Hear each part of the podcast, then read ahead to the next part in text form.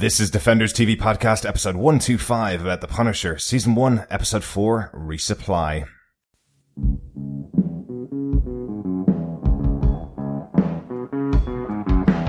I hear a lot of people saying the blues, the blues, but I'm gonna tell you what the blues is. When you ain't got no money, you got the blues. Welcome back, fellow Defenders. This is Derek, one of your hosts for Defenders TV Podcast, and we're on episode 125 about The Punisher, season 1, episode 4, Resupply. Yes, I am one of your fully clothed hosts, John. And rounding out the group from your defender in location, Chris. Have you seen any uh, Spider-Man fly by recently? I haven't. I haven't. I did go searching for um, the the blind lawyer and his current filming um, in New York at the moment. Mm. But um, apparently they they give the actors a break on a Saturday. Who knew? How dare they? I'd say if you went around at maybe 3 o'clock in the morning, Chris, you might find him uh, filming on a rooftop somewhere. They do seem to work a lot of nights over there, don't they? I- I'm surprised that communism has arrived on the banks uh, of uh, the land of the free. I know. Saturday off? The one thing I will say is walking around Hell's Kitchen rooftops at uh, 3 a.m. is probably not a good place to be. It's a lovely area of New York, Chris, actually, but I still wouldn't walk around the rooftops. You're probably right. yeah, yeah, exactly. Any gentlemen, gentlemen, let's not speak about our other defenders. We have a uh, gun touting, uh, sledgehammer wielding attacker.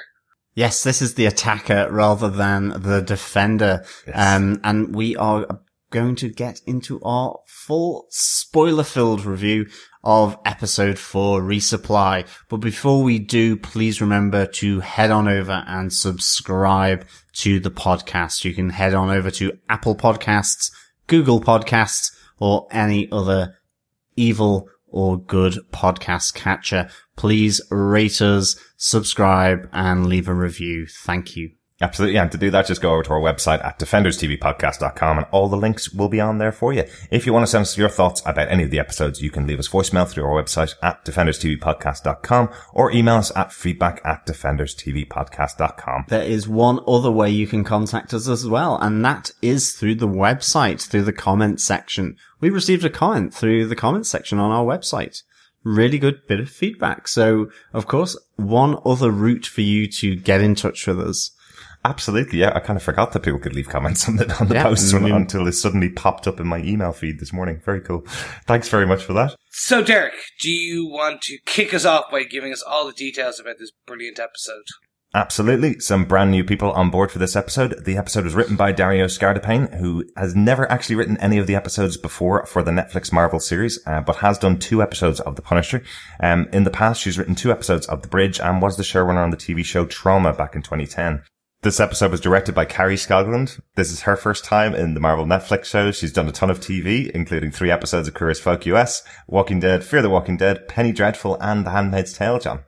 Fantastic. Loving Penny Dreadful and The Handmaid's Tale, obviously, and Queer as Folk US back in the day, but not as good as Queer as Folk, the original. No, hardly ever is. And the same could be said for Fear the Walking Dead, but it's still greatly, fantastically directed. Absolutely. Absolutely. Uh, John, do you want to tell us what they gave us with your synopsis for the episode? Sure. After almost killing his father, Lewis tries to recreate the safety and solitude of army life in the field, digging a trench in his backyard. In his bunker, he obsesses over sacrifice and accountability as Curtis tries to connect with Lewis to draw him out of his first life and into his second life outside of the army. However, Lewis ignores Curtis and signs up with Anvil to use his fighting skills, but he soon clashes with Billy Russo, leaving Anvil after accusing him and Curtis of being just another liar in the higher ranks. At Homeland Security, Dinah Madani receives a visit from her mentor in the agency as she and Sam plan a delicate operation to stop and seize a shipment of guns at the docks which are headed for the streets of New York.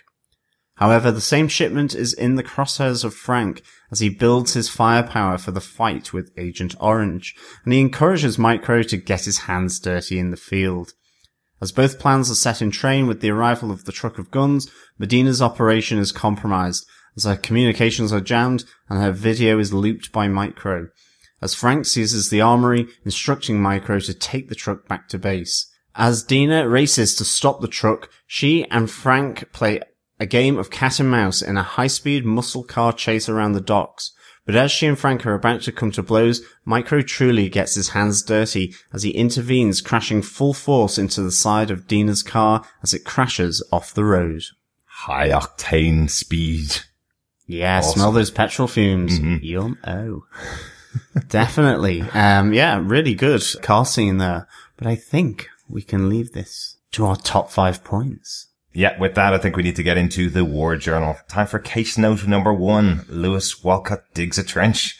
Yeah, Lewis, we've talked about him in the last episode. This guy is having a really, really tough time getting back into daily society. It's just not going well for him at all. Um, not only the normal stuff about the idea of, you know, being outside war and being outside that, that time when you had everybody in the army depending on you, all your teammates depending on you, and not knowing what to do with himself. He's now digging a trench in his back garden like he would have done in Afghanistan. Like that's, that's seriously, you know, this guy's about to have a bit of a break with reality, isn't it? Yeah, it's probably a metaphor for his mental state as well. I, I'm really pleased that they came back to Lewis Walcott actually here in this episode. Mm-hmm. Um, I thought it was really interesting, uh, just focusing in on him in the last episode and him almost killing his father and to see him here now, as you say, you know, shutting himself away. It, it's really, um, obsessing on, on various things. I love that moment where Curtis does come to, to try and speak to him, to encourage him back to the veterans circle.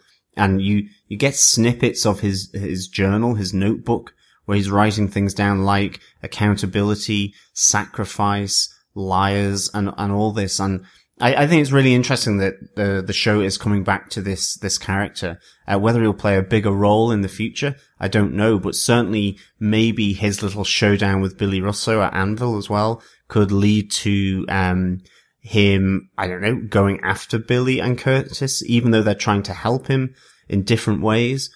Um, you know, obviously Curtis trying to, as he says himself, bring him into his second life outside of the army. And in, in effect, Billy uh, trying to maintain the use of their skill set by employing them as fighters, um, a private, a private army to, to work with the US army wherever they're based.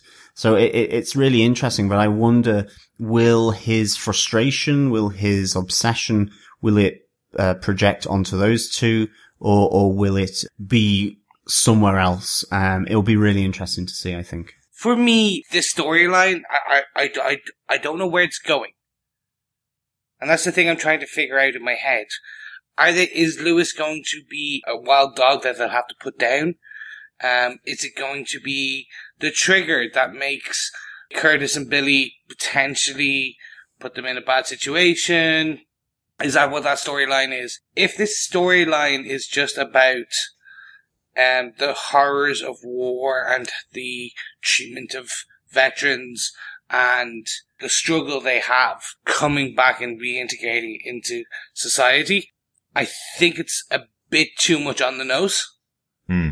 Because they're basically saying that there's this one guy is getting so paranoid he sleeps with a gun, nearly kills his father, and then ends up digging a trench in their back garden. Because that's how only place he feels safe. I think it, that that could be the extreme, but I prefer the way that they're handling it in the the scene where they're with the group, Mhm. where you get all sides of the story. Yeah, yeah. By having all sides of the story, it is it is great. But he is the most interesting of the characters that are in there uh, in that group. He's definitely the one you want to follow, and he's from these scenes. I think he's the one you got to watch. Uh, you were talking about wondering about what's the potential second half of the season villain. No spoilers at all. This is absolutely no spoilers for the rest of the season, but this is the guy that I think you got to watch from these scenes. They're absolutely setting him up with the fact that he specifically says to Kurt, I should be working for Anvil because everybody that's given me an evaluation gives me a perfectly positive val- evaluation. I'm going to ace this with flying colors. Who's the person that gives him a bad evaluation and makes him miss out on the job? That's Curtis. Billy has in a moment with him where he says, you're not ready for this. I can get you a job if you want a job. And his reaction to that is, I'm not cleaning your floors. I want to go back into the army. I want to, I want to get one of those jobs that you, you promised to everybody else here. So Billy's number two on the hit list, really. Um, I think this is going to be a mission now for Lewis to take out the people that have wronged him.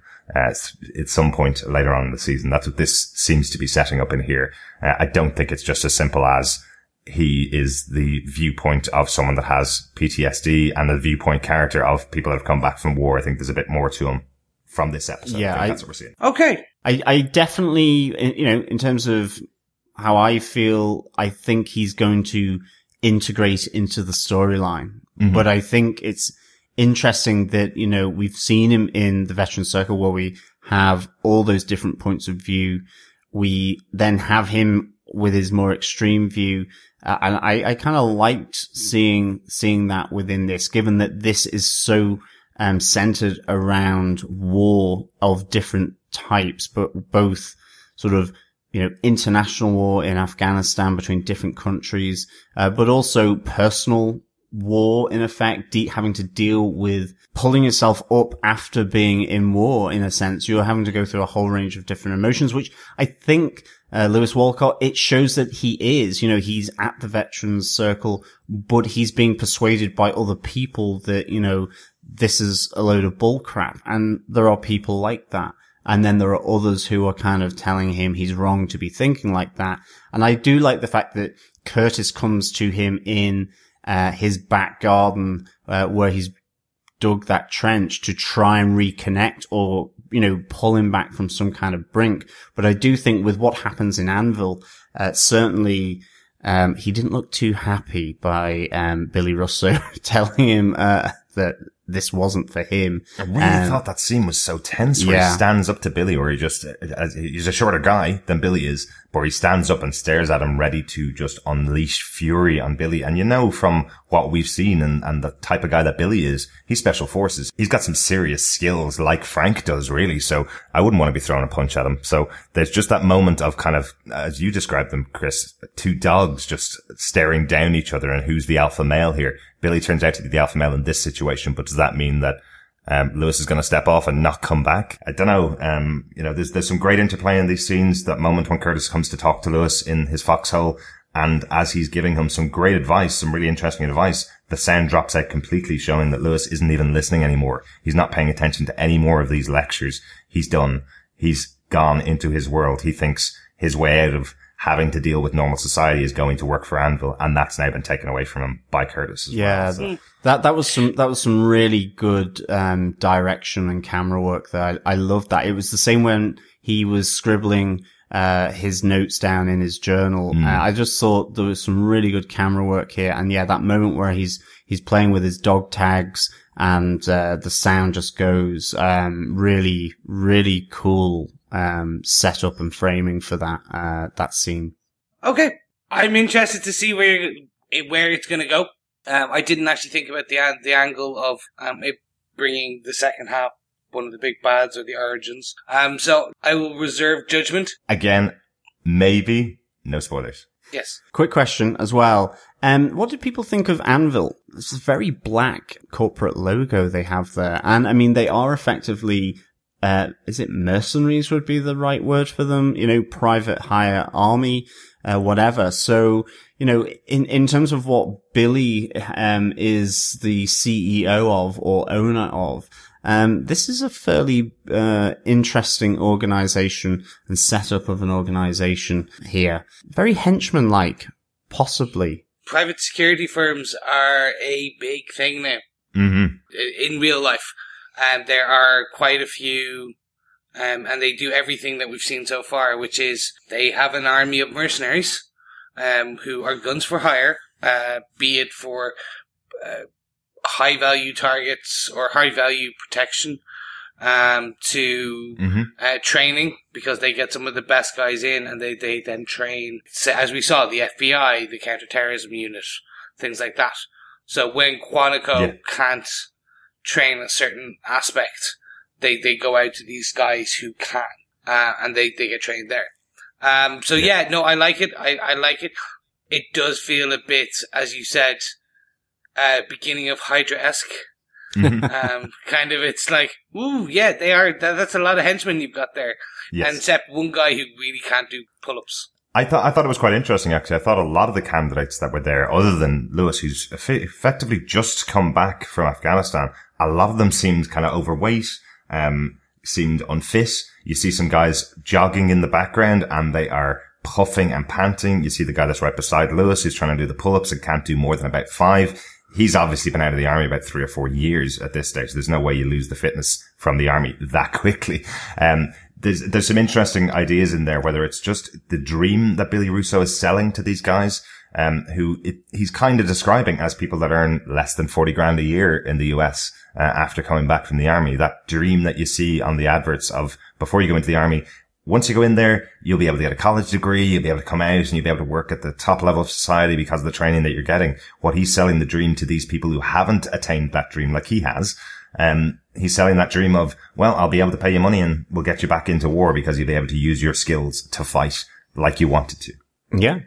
Yeah, right. So let's take, change our discussions from uh, Lewis and his big trench and his anvil to, oh gentlemen, oh gentlemen, we got our favorite man from uh, our second uh, Claire, if you will, the man who connects it all, Turk. He is back. Poor Turk. Yeah, it's great to see Turk Barrett back. Definitely. Um, much like his appearance in Luke Cage, though, uh, he's definitely getting the uh, the bad end of the stick here. Although maybe that was his appearance in Daredevil, where he got the bad end of a stick to his face a couple of times um, from uh, from Daredevil. So uh, he's appeared in every show except for Jessica Jones, as far as I remember. He was in the the preview comic for Jessica Jones, but never actually appeared in the series. But he's appeared in every other show since then. So good to see the poor guy back. Uh, and did have a good couple of lines in there. Well. Yeah, it was really good to see Turk back actually, and I I think uh, the humor works so well with this character. I mean, I love the line where Frank says, "Do you believe in God, Turk?" And he's like, "Right now, I want to." You know, as he's being told to face forwards. Um, I do think it was really good uh, little scene between these two, as obviously Frank is needing to get guns here, mm. um, and all he finds is a pink Kruger, which I suppose. Um, is our weapons watch of the week. And I think this would be my weapon of choice, a pink Kruger, uh, but with no ammo.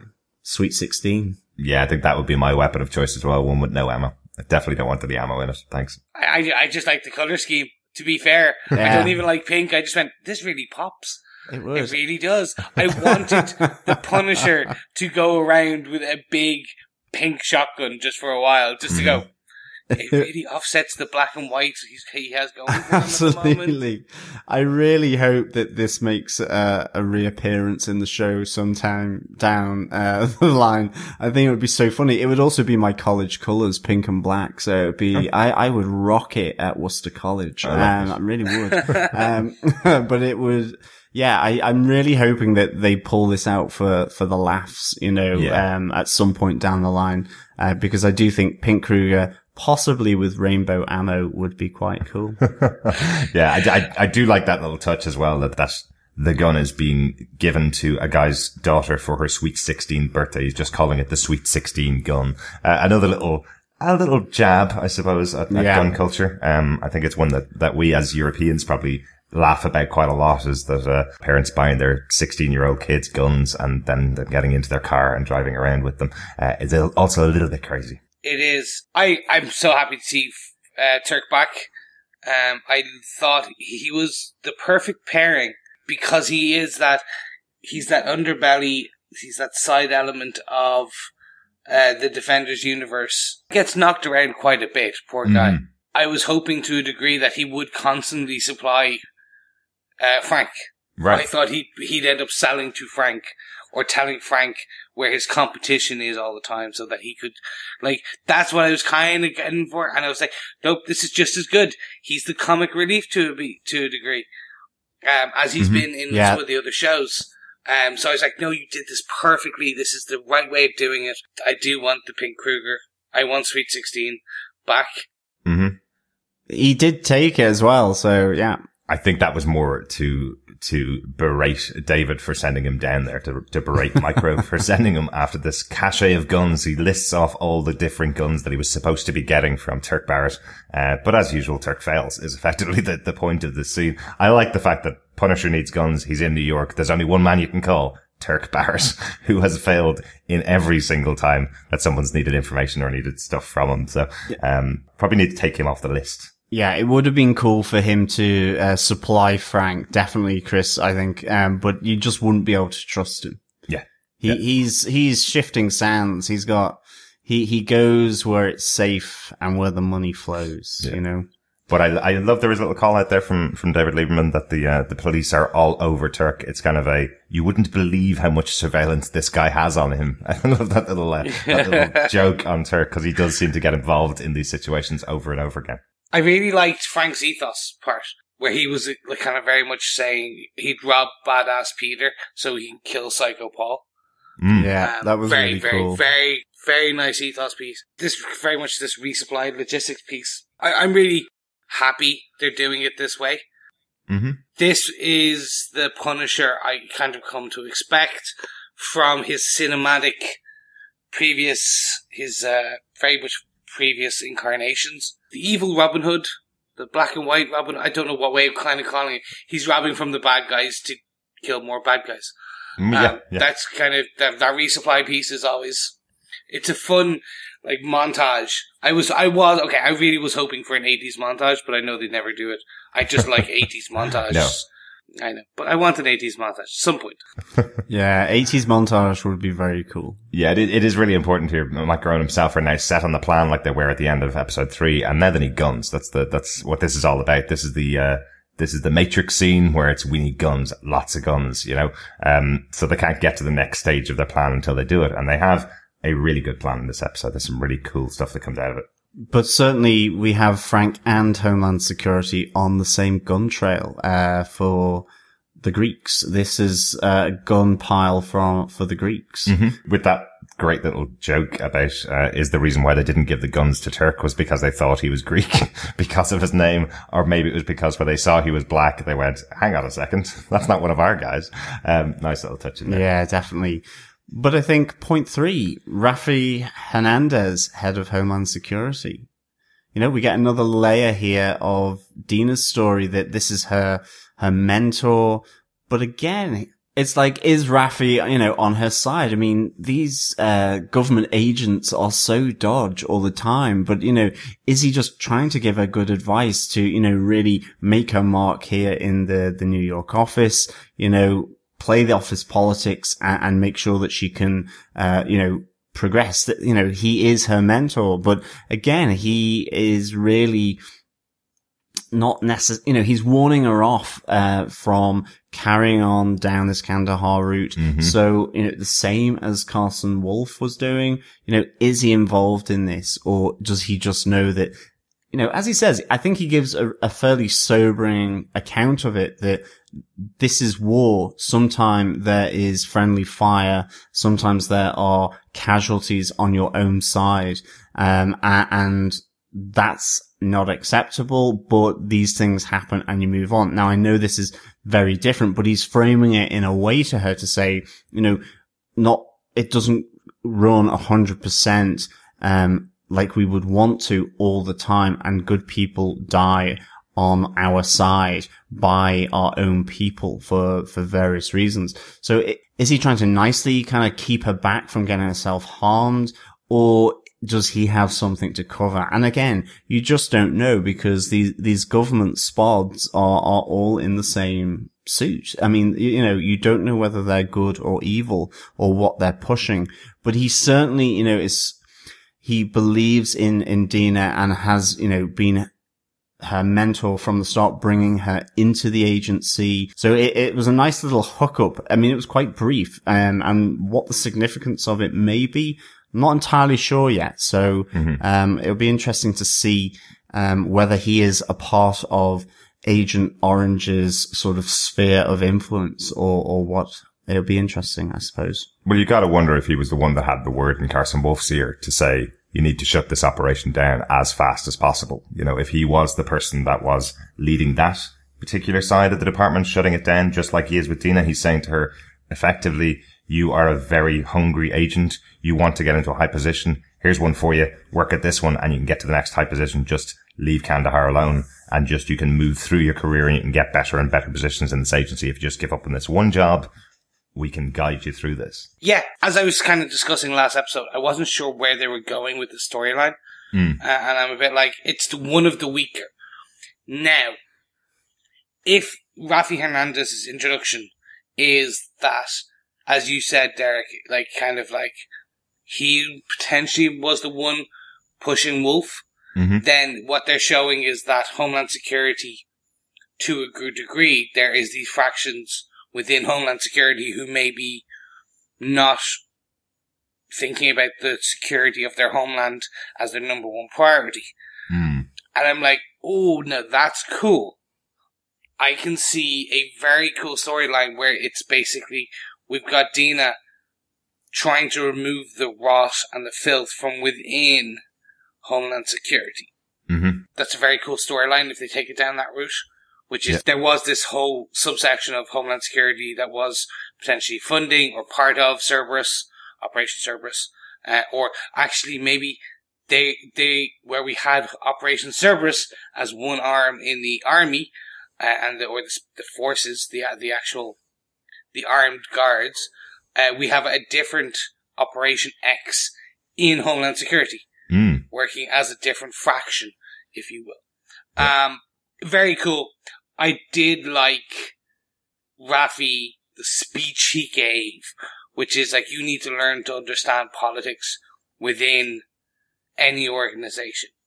Uh, and for me, this kind of, I, I, I really enjoyed this because very much like any corporate entity, you're like, oh, there's politics. Oh, there's politics. Yeah. Right. I'm like, oh, it's the same as anywhere. Even if I became a Homeland Security agent, I still have to deal with office politics. And I'm like, that's cool. It's a nice way. Absolutely. Very interested now to see if this is where they are going with the storyline. Or is it just Yeah. potentially Rafi being the mentor to the Dinah mentee uh, situation? He's just trying to give her some good advice, but because Rafi's tone of voice and everything is quite low and growly, it just came off as potentially came off bad. Yes. You know what I mean? Yeah. It came off as kind of shut it down. Yeah. Yeah. Yeah. We have another visitor, but this time it's Frank revisits Sarah Lieberman back at her home. Um, yeah, what do you guys think of this? Do you know what? I just personally, I loved his opening moment as he walks in through the door to Sarah and goes, as she goes, you got a haircut. And he goes, uh, yeah, people kept saying I look like a hipster. I really don't like hipsters, so I got rid of it. what a great little moment from Frank. See, he does have a sense of humor. Uh, but this all is stemming from his chat with David Lieberman earlier on, where he, where he gets the phone call from Sarah and effectively says, well, the reason I have her number is because I wanted leverage on you. If you ever do anything, you know I have her number and you know I know where she lives. Uh, really threatening moment from Frank. But it's kind of cool to have this in here. It's an easy scene that you could have edited out and dropped, but I think it's really important for Frank to see how the real world works, effectively how his life would be if his wife and kids were still around, you know? Um, he had two kids as well. He had a boy and a girl. He had his wife, um, just like David does. And having him in this situation where he's walking through the door in this mess of a household, a little bit of a mess of a household, where you've got Zach, the son, who's just completely disrespectful to, to his mother because of losing his father. You've got Leo, her daughter, who's trying to take up the position of man of the house. She's trying to fix the garbage disposal in the, in this kitchen. And Frank slotting himself into this family unit like he would have with his own family, where he's helping out with everything that Sarah wants to get done. So I think it's kind of a really important thing to see Frank in this kind of domestic situation with the family around him. Just to kind of see a different uh, side of Frank. Yeah, I mean, it's interesting when you you said there that he threatens David Lieberman, uh, you know, by having his his wife's phone number, and that he would do something to her. But that ultimately would be outside of his ethos or code or mantra. So he presumably is playing double bluff with David Lieberman, who is not fully, you know, it's it's only been a, a day since uh, him and Frank have kind of teamed together here. So he's he's pr- presumably bluffing here because that would not be uh, Frank's style. He wouldn't go after innocence in that way. Um, but yeah, no, I, I really like this, but I, I also like the fact that Frank you know, in effect does put his foot in it with Sarah about David saying how, you know, she, she's kind of lamenting the fact that she's kind of angry at him. And I think she describes it as, why would you say something so harsh about someone you've never met? Yeah. Um, you know, he was a really brave guy. Just the fact that I complain about him doesn't mean that I don't want him back in my life and so on. I thought that was really nice. I, I like these, these real personal touches that they, um, bring in here and particularly with Lieberman. And I think it's really important to, in effect, ground Frank as well as David Lieberman because, you know, what they're doing is high stakes stuff. This is their kind of bedrock mm-hmm. on, on, which uh, they uh, approach things and why they approach things. And I, I thought that was really important, um, with her comeback to, to Frank there. Uh, and I, I thought it was really nice. You know, she's still protective. She's still defensive, uh, about her husband, who she obviously still thinks is dead. Yeah. I'm calling it now. She will kiss Frank in the future episode when she has a bottle of wine on her and then she'll go, "Oh no, oh my god," uh, and that uh, Frank will just kiss her, kind of go, "Nah," uh, and that will cause um, Micro to go a bit crazy, um, slightly. You know, you can see where I'm going with this. I can. I is that, can. Is that I... slight antagonistic bit? It, and I think the double bluff is the best way of putting this, right? Frank is saying that he's doing this just to to mess with and keep uh, Micro in check. Mm-hmm. That's not the case. Like Frank is doing this because this is something he's missing. So the two of them are lulled into exactly. a false sense of security. They they'll have a kiss uh, that will jar Frank. Um, and actually, if anything, we engage him towards the the actual the, the his path as Punisher. But then he'll need to deal with Micro has a kind of like, I'm sorry, man, I didn't mean to do it. I didn't mean to kiss your wife who thinks you're dead. You know, that kind of, that old chestnut, you know, that old chestnut storyline. Yeah, I, I, I, definitely agree with you that, um, Frank is also doing this for his own personal reasons that, you know, he, for that brief moment in time when he's at Sarah's house, it is the man of that house. You yeah. know, he's trying to, he's helping Leo with the garbage disposal He's done the garage door and he's also offering to fix the broken headlamp on, on her car as well. You yeah. know, this is him being domestic Frank that he wanted with his own family, but that was taken away. Um, and yeah, I wonder, e- even in this one, I still thought, is there going to be some kind of romantic development? It could even come from Sarah in the sense that, you know, she's been a year without her husband. She may, you know, just find herself, um, sort of wanting to have that company with a man, you know, in, in the house. And I think it kind of works potentially both ways here between Frank and Sarah. And I think you always see that on, on David's face when he's watching them through the, the camera. He's mm-hmm. like, where is this going? Or will it just be that once off coincidence where they met because, you know, she ran him over effectively? Mm-hmm. Yeah, if you're a single lady in New York, all you have to do is drive up your driveway and there'll be guys throwing themselves onto the bonnet of your car. that does not sound scary whatsoever. no, it's a, it's a really good point that you make about uh, David Lieberman is watching. Frank knows this. He even has a little jibe at uh, at David as he hears Sarah call her son a bit of an asshole when he's trying to deal with a, a difficult situation. And Frank goes, I know a guy just like that, very audibly, very clearly, as a nice slag on David, who he knows is watching and listening. So, hey, look, he knows he's in the house of David with his wife. Would he really fall into her arms or give her a kiss without it just being a jibe at David because he knows she's watching? I think they are both widows feeling pain. Sarah Absolutely. doesn't know Micro is alive. It is a bit of a trope. You've seen it done before. Mm-hmm. Uh, and I'm wondering if they will do that. I, I, it's just a small thing.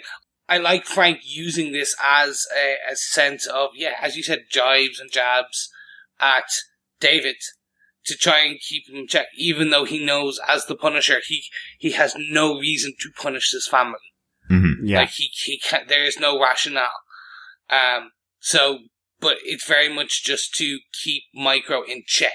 Yeah, I, I, I think so. I think there's maybe a number of different motives, um, of Frank there in um, David Lieberman's house with his wife, uh, whether it's for himself, for controlling micro. And I think it, if anything, anything else might come from Sarah, uh, in, in that sense.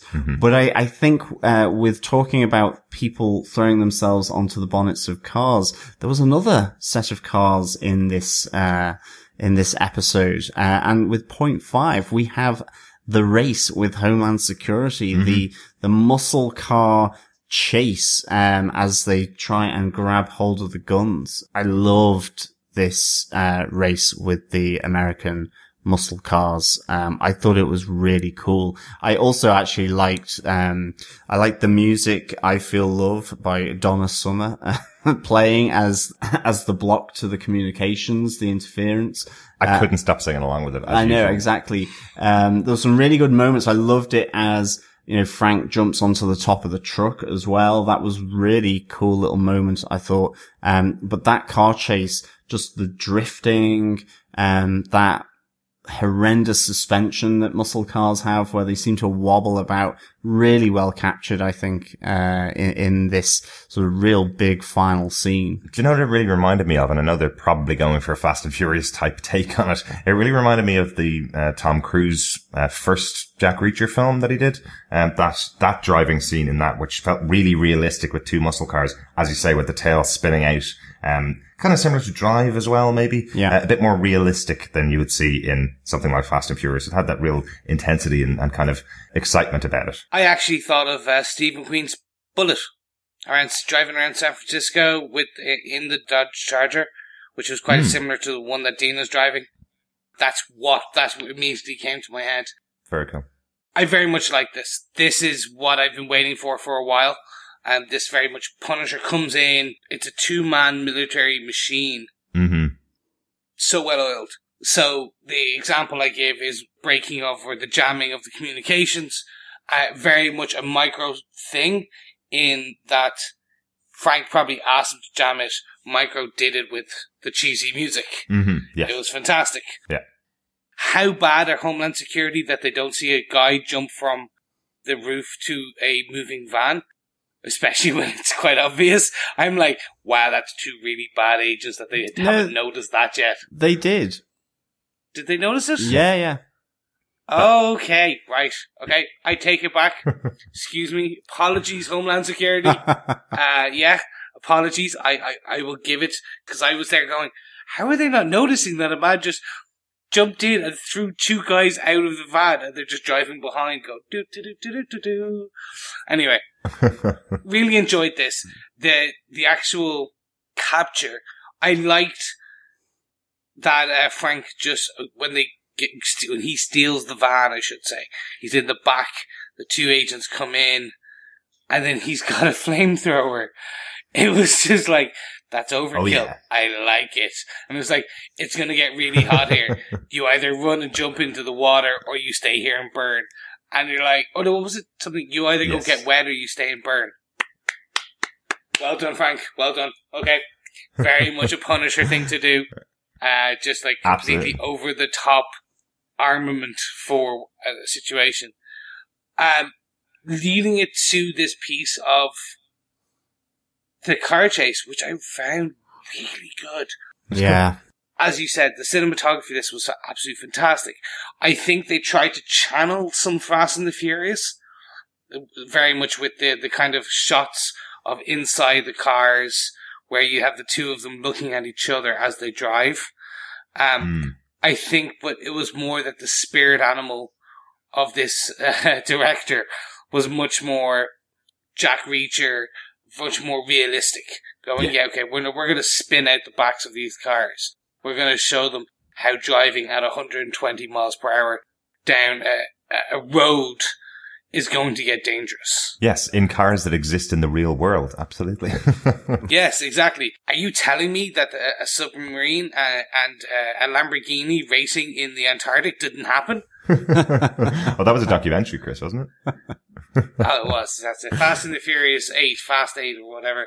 David Attenborough's narrating.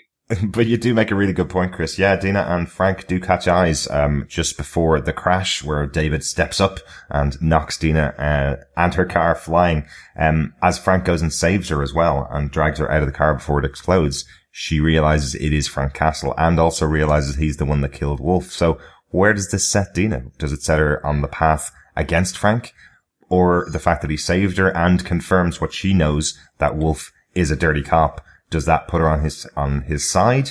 Does that allow her to know that he's a good guy, not a bad guy, uh, by that discussion? Which, which way do you think it's going to go? To be honest, I think she's still going to want to get her hands on him, you know, and arrest him for, for something, but she may have more questions, uh, than, than answers about Frank. You know, he's just saved her. Mm-hmm. Because I, I love the fact that as he walks away and, you know, gets back in the car and leaves, then the old Mustang blows up and her, her face lights up. It was really good. I, and in fact, again, another great shot where you see her looking as he walks through the smoke and it, his kind of figure disappears. Yeah. Um, I thought that was really good. But yeah, she's, she's going to have more questions again. I don't think it's that she's going to, uh, stop pursuing Frank in any way, but she's realizes that he has just saved her. He, whilst he disarmed her, checked her ID, he didn't kill her and that like her, he told her that Carson was, uh, you know, one of the bad guys. He, he was, um, dirty. That's why he killed him. Not to say that that excuses him in her eyes, but certainly they're both on the same page with regards to Carson Wolf. And so it'll be interesting how she then processes that and, and goes after Frank, whether it's that she wants to talk to him before she arrests him or whether she's still looking to bring him in. Because at the end of the day, she is obsessed with this um, investigation and Frank Castle is one of the, of her persons of interest without a shadow of a doubt. So I don't think she's just going to give up, uh, in trying to bring him in. Of course not. No, no. It could be more that they will end up being unlikely allies that, you know, she doesn't realize it, that again, their paths cross over something and they end up having to fight with one another out of a particular situation. I think what will happen is she will see the thing that Frank did as being the right thing, but his methods being wrong. Right. In other words, he's taking down the bad guys, but he's taking them out, not arresting them. Mhm. And that's where they'll have the clash. So it'll be very much a quid pro quo. She'll find the dirty people inside of Homeland Security and this Operation Cerberus, and she may give that information to Castle. Or David might take it. Mm. Or David might take it.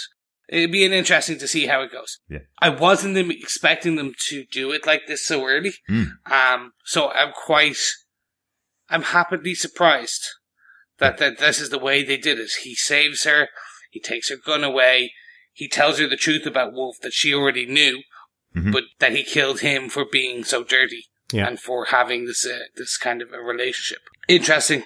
I, the one piece I just before we I hand over to Derek to you for your thoughts. Um, micro, micro shocked by this. Micro was not happy. Like he had to get his hands dirty. Oh, Yeah. absolutely. That scene when he's in after he kind of crashes her car. Uh, he he's seeing there. Frank has to kind of visibly shake him up to get him out of there Mhm. to get him to continue because he's like, "You, I got my hands dirty. I promise I you. I said to you I wouldn't get my hands dirty." And you could see the actor who plays David Lieberman in the micro. He portrayed this in an amazing way, where he shook.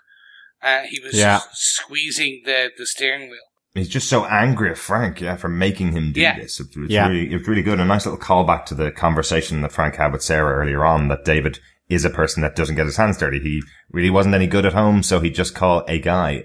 And at this stage, Frank has that conversation with him a little bit earlier on where Frank goes, I heard that you just call a guy and don't get your hands dirty. I'm the guy now. I'm the person that you've called into a situation where you could have done all this, but you're not willing to get your hands dirty. You're going to need to if you're going to work with me. So yeah, he, he made David do this. David's now effectively destroyed the car, almost killing a Homeland Security agent. So he's now done something illegal, which he hadn't in the past. He's been chased for something that, and the world has been told that he's done something illegal, but he's now done something illegal here. He almost killed a Homeland Security officer. So quite a significant way of getting your hands dirty for the first time, I suppose. Definitely. It was a great scene of his kind of reaction of, of that crash and yeah, his resentment here at Frank. Um, yeah, the, the tussle that they have, you know, between each other and Micro visibly shaken, as you say, Chris, really, really cool. Absolutely. That's our top five points for the episode. We did leave one out, so I'm going to pop it into notes here, uh, which is Frank getting the Mustang and the van from the, uh, from the warehouse. Um, thought this was a really cool scene because you've got the guys, uh, torturing the owners of the warehouse, the guys who are, are obviously flipping these cars. Um, and I love that moment when David comes in again, shaking at the scene that Frank has left behind him. There's even a moment where Frank kills a guy and we don't see it. We just hear the sound of a pinball machine crashing as uh, Frank throws the yeah. body onto it. Uh, I believe that's a comic book cover, is it, Chris? It's a comic book cover, and it's also a well-known um, statue of the Punisher. I believe it's a Diamond Select figure from a while back, a couple of years, um, probably the mid 2000s. And right. it's um, a dead man, uh, the Punisher, a dead man uh, against a pinball machine. Um, it was very, it was a nice callback, but it's also a comic book cover as well. Yeah. yeah. Um, a, a, kind of well known one. I can't think of who drew it though. Um, but, uh, please, if you are a fan of the Punisher series and a fan of listening to us, why not pop over to our Facebook group and just tell us that we're wrong on which comic book cover it was. Absolutely. But it's a, it's a cool little scene. What I also love about it is David again has this reaction where he's going, there's a dead guy in a wheelbarrow out there. And Frank goes, I didn't do that. And look at all these dead bodies around here, the smell of them. And Frank goes, well, I did that because they did the other thing. and then, then David starts to throw up and Frank goes, don't leave any DNA evidence yeah. behind you of this. nice. Uh, nice little moment. Again, yeah. the humor of Frank without a smile, without a grin, without a nod and a wink. It's his humor under that completely gruff exterior where yeah. it sounds like he's threatening people, but he's actually being, he's actually adding a sense of humor. Any other notes for the episode, guys? Just a quick one for me. Um, essentially, I'm finding it really hard to find the, the Marvel Easter eggs mm. that we did uh, in, say, some of the other episodes or some of the other series. Um, I don't know why that is. It's just, it's very light on the, um, so we don't have a gladiator like cameo. We don't have an Easter egg like the the gladiator's gauntlets or his suit in a in a scene. Things like that we would have for Daredevil, mm-hmm. or like Jules' costume in Jessica Jones. They're not as on the nose. Um, I believe it's probably just because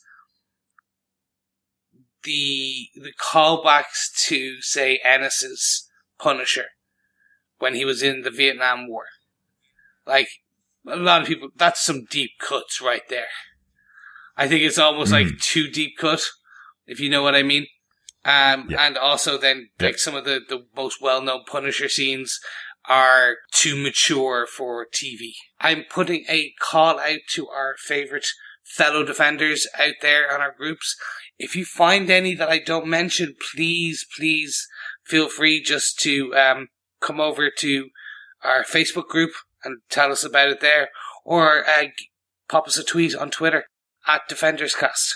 Yeah, totally agree, Chris. I think there's there's probably something different going on in this show. There's probably a lot less Marvel Easter eggs, but yeah, that, that definitely pinball machine Easter egg is damn fine. That's pretty darn cool. I like that one. Um, I think it's on to our defense of the episode. Chris, uh, do you defend this episode of The Punisher Resupply, episode four of season one? So yes, I do defend this episode. And um, to a degree, I also am quite happy to say that my fears, trials, and tribulations for the last couple of episodes are slowly waning or waxing, depending on which moon cycle you're in. They are going down the route that I wanted to see from this series. They are going to a point where things are starting to come together. I see what, to a degree, somewhat what the bigger picture is mm-hmm. And where they potentially may go. It's sad that it took me four episodes to get into this, more just because usually I'm very much bought in to the, uh, I'm potentially what people may consider a Marvel Netflix superfan. We podcast about it. Uh, it was bad that it took me four episodes to get into it um, and to kind of slowly go, okay, I see where you're, ta- I see the journey you're taking me on.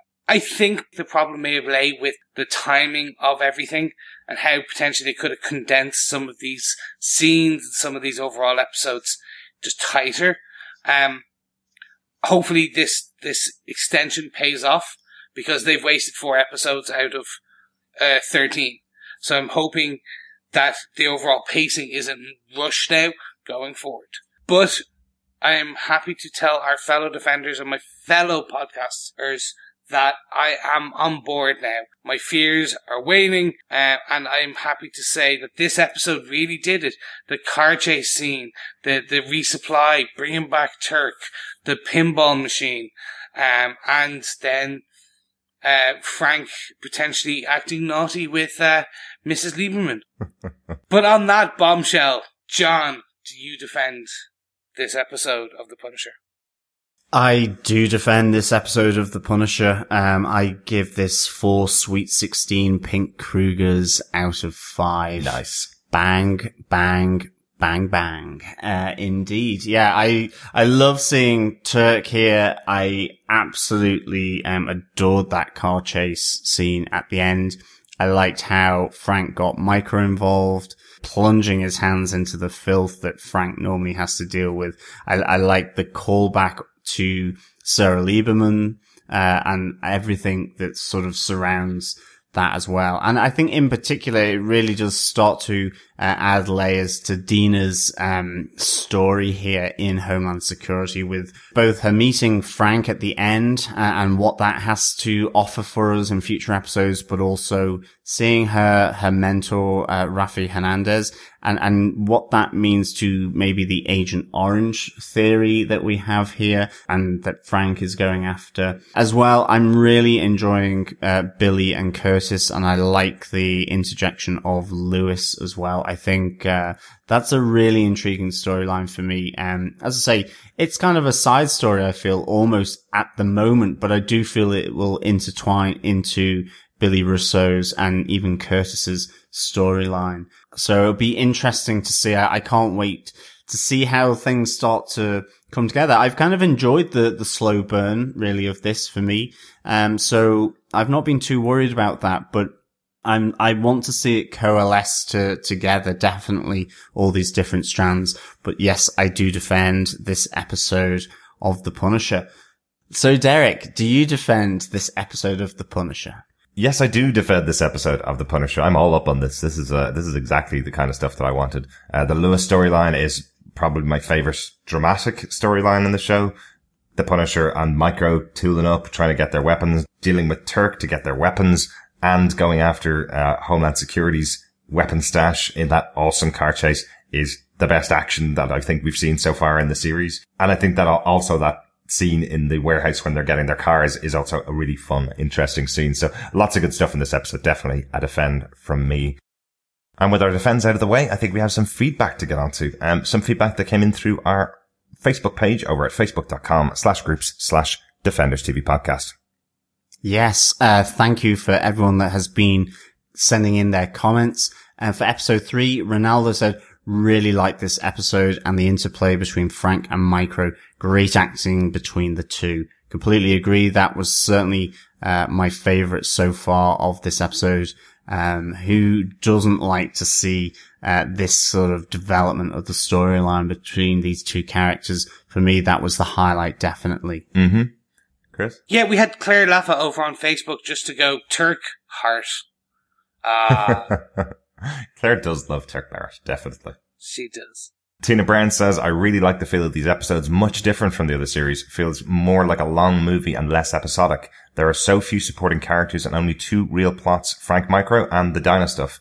The construction worker pal storyline seems like it was just a setup and that's a good thing. Keeps the whole thing very tight and tense. Yeah, I definitely agree with that. Yep, completely. I think um, it was nice to have that construction worker pal story as a as a kickoff point. Really um, introduce the character of of the Punisher and of Frank. And yeah, certainly it, it leads to Frank surfacing again for Micro. Uh, but yeah, the, um, the slow burn here, the, the long movie feel, as you say, Tina, uh, really enjoying it. And it's, it's certainly, uh, really, uh, tight and tense. And we have our episode four feedback. Lisa Richardson. Frank's friend Curtis has a big target on his forehead. You can smell the doom on him. Absolutely. Um, he really does have a target on his forehead. Certainly, uh, after that, uh, exchange in Anvil between, uh, Russo and, uh, Lewis, uh, He is not Lewis's favorite guy at all. I wonder what Doom smells like though, uh, Lisa. It, uh, it's a really good phrase to use, definitely. Or does Lisa mean the target on his forehead means that Curtis is our bullseye? Ooh, do you think? I'm not sure. I think she probably means No. that there's a target on him. no, yeah, I think so too. It was just the choice of target on his forehead, which Yeah. is Bullseye's costume. No, it was not. The terrible bullseye on his forehead was a Daredevil film introduction that was then later copied by the comic books. Quick question though. Um, given that Frank was within Daredevil's universe, do you think that there could be um, an origin or the emergence of Bullseye here in this Punisher? Given that we're talking about maybe crack shooters um, and snipers uh, from the army, do you think there is a Bullseye evolution to develop here in, in the Punisher storyline? I'd love to see Punisher have the introduction to a huge character like Bullseye because obviously everything is sat with Daredevil because it's been two seasons of the show. So I'd love to see the introduction over on this show. It would be very nice, I, I suppose, because Charlie Cox did share his uh, spotlight in uh, the previous season with Bernthal. Potentially, it would be nice to see Charlie Cox cross over in this season. I, I can hear our fellow defenders screaming, but he can't. Well, if this is set before Defenders, fantastic. He definitely can. Um, if it's set post Defenders, unfortunately, uh, there are reasons he, he cannot at this point. But no spoilers, so in case you haven't watched Daredevil or The Defenders, that is all I'm saying for now because I nearly just spoiled it. Got some additional feedback in after we finished recording the episode. Uh, Ronaldo says about our episode 3 podcast. Great episode, guys. It's hard for me to rewatch the show as I have no Wi Fi at the moment, and it costs me an arm and a leg to watch the season via mobile data. But I really enjoyed this review, and the main points I loved Chris's point about t- Frank's skill taking down the idiots in episode 1 compared to his hallway scene in Kandahar. I thought more so because in episode 1, Frank was taking down basically untrained bullies. His skill set far outmatched theirs. In Kandahar, it was soldier versus soldier. Good point, Ray. Yeah, I, I know what you mean. It's uh, he probably doesn't need his full skills to take out a, a gang of bullies like they were. Ray goes on to say, loved Derek's pickup of the hallway scene. I didn't pick it up, but it makes so much sense. For Bookwatch, I especially liked the theory on that books on Barbie dolls was a poke at the superhuman MCU heroes. Sorry, I know that was a bit of a joke. thanks for thanks for laughing at it, Ray. And then finally, Ray says, uh, Chris's seed from Debbie Downer to if Debbie had indeed written into feedback. Oh, I wish we had a Debbie that could have written in for feedback. That would have worked so, so well. Thanks for listening, Ray.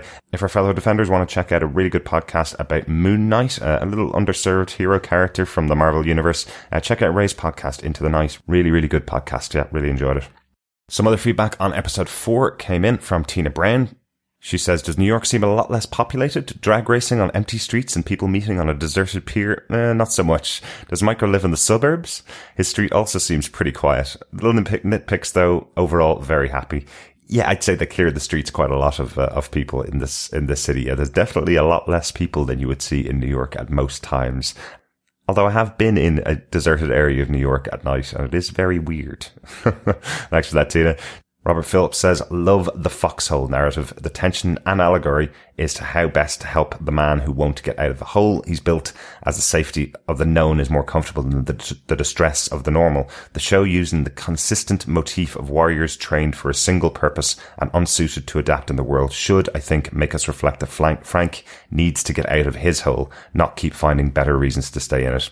Really, really good commentary there, Robert. Uh, thanks so much for sending that in. Um, really like that idea that it's all about the holes we make for ourselves and not being able to get out of them. Yeah, it's really interesting. I know we, we made the point that this series is supposed to be trying to get Frank back into uh, his costume, his Punisher costume, and going out and punishing the villains. Um, but yeah, I think the show is making a much more serious point about about what happens to people who are trained and put into a specific category and not being able to get out of it. Very good point, Robert. Robert also says, did anybody else notice how you know when a car chase is finished because you can hear yourself think over the roaring of engines again? yeah, I know this is something that I, I mentioned in the episode about um, the kind of Jack Reacher type of driving that's in this episode is really realistic sounding, but they're real muscle cars. So the noise of them is absolutely uh, overtakes your senses for a while while the uh, car chase is going on. And finally, Michael Booth says, do we think that Micro knows that the agent in charge of the op they interrupt is the same one he sent the video to and that she's the one he smashed up? I don't see how he could have missed that point. Assuming he saw the op briefing on an email that she probably would have at least been CC'd on, and I'm guessing he did some tech tracking of the car, because no way he did just that by guesswork and analysis. Wow, Michael, really good catch. I didn't get that at all in the episode that, of course, Micro should have known that Dinah was the person that he emailed because it was her email address that he sent the video to uh, in those flashback scenes back in episode three. So he should have known this was Dinah. So I'm really intrigued. I wonder how that will play out in a future episode or will it play out in a future episode? Um, he may not have known that it was her behind the wheel of the car. He just saw a, a car lining up. Um, but I'm sure we'll find out in the next episode. But thank you for all the feedback. Remember, uh, as well as through email and through the Facebook group, you can also send us feedback through the voicemail on our website. Just go to defenderstvpodcast.com and go to the right hand side and you can leave up to 90 seconds of voicemail or you can tweet us at defenderscast over on Twitter. Absolutely. And if you want to subscribe to the podcast, as I mentioned earlier on, just go to the website at defenderstvpodcast.com and go to the subscribe section where you should find every good or evil podcast catcher that you can subscribe to. Uh, while you're on there, if you want to leave us a review or share the love with your friends, just share the podcast through your own social media channels. Be cool. Yes. Thanks. Yes, Sean Connery. The subscribe section. that was hilarious. Thanks so much for joining us for this week's episode. We'll be back next week with episode five, Gunner on Friday, the 8th of December. Yes, thank you very much, everyone, and uh, keep on punishing. As always, thank you so much for listening, and we will speak with you again next time. I'm off to oil my pink Kruger. Bye.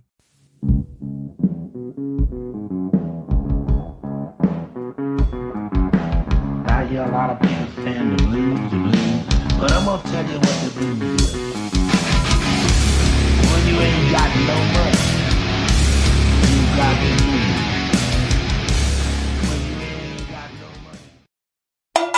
The episode was directed by Carl Skogland. This is also his first time in the Marvel Netflix shows, uh, but he has tons of TV credits, right back to three episodes of Queer as Folk US, Back in the day. back in the day, yes.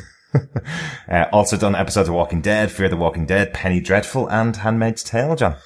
Oh wow, okay, yeah. So we've got the bona fides, if you will. Yeah, Penny Dreadful and The Handmaid's Tale, really good. And of course, Queer as Folk US. Okay, not quite as good as Queer as Folk, um, the original. No, no, absolutely not. But still really good because it actually went on for six seasons rather than just two. Yes, six seasons of 22 episodes a season as well. yeah. exactly. And that kind of sounds exactly like Fear the Walking Dead. Not as good as the original, but it's still going on. Mm-hmm.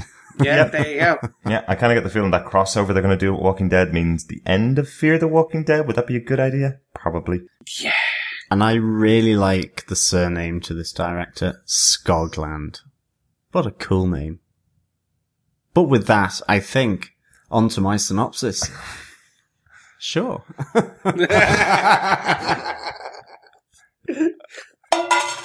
As she races to stop the truck, she and Frank play a cat and mouse. Play a cat and mouse? Well, They put on ears and whiskers. But again, all these people in government agencies are so dodge. Like, um, you know, is he definitely on her side? Is he just giving her good advice, warning her off? Play the game, play the field, make your mark here. Maybe not play the field. Yeah, okay, grand. Um, I can't think of what. Is he just giving her good advice? Play the politics.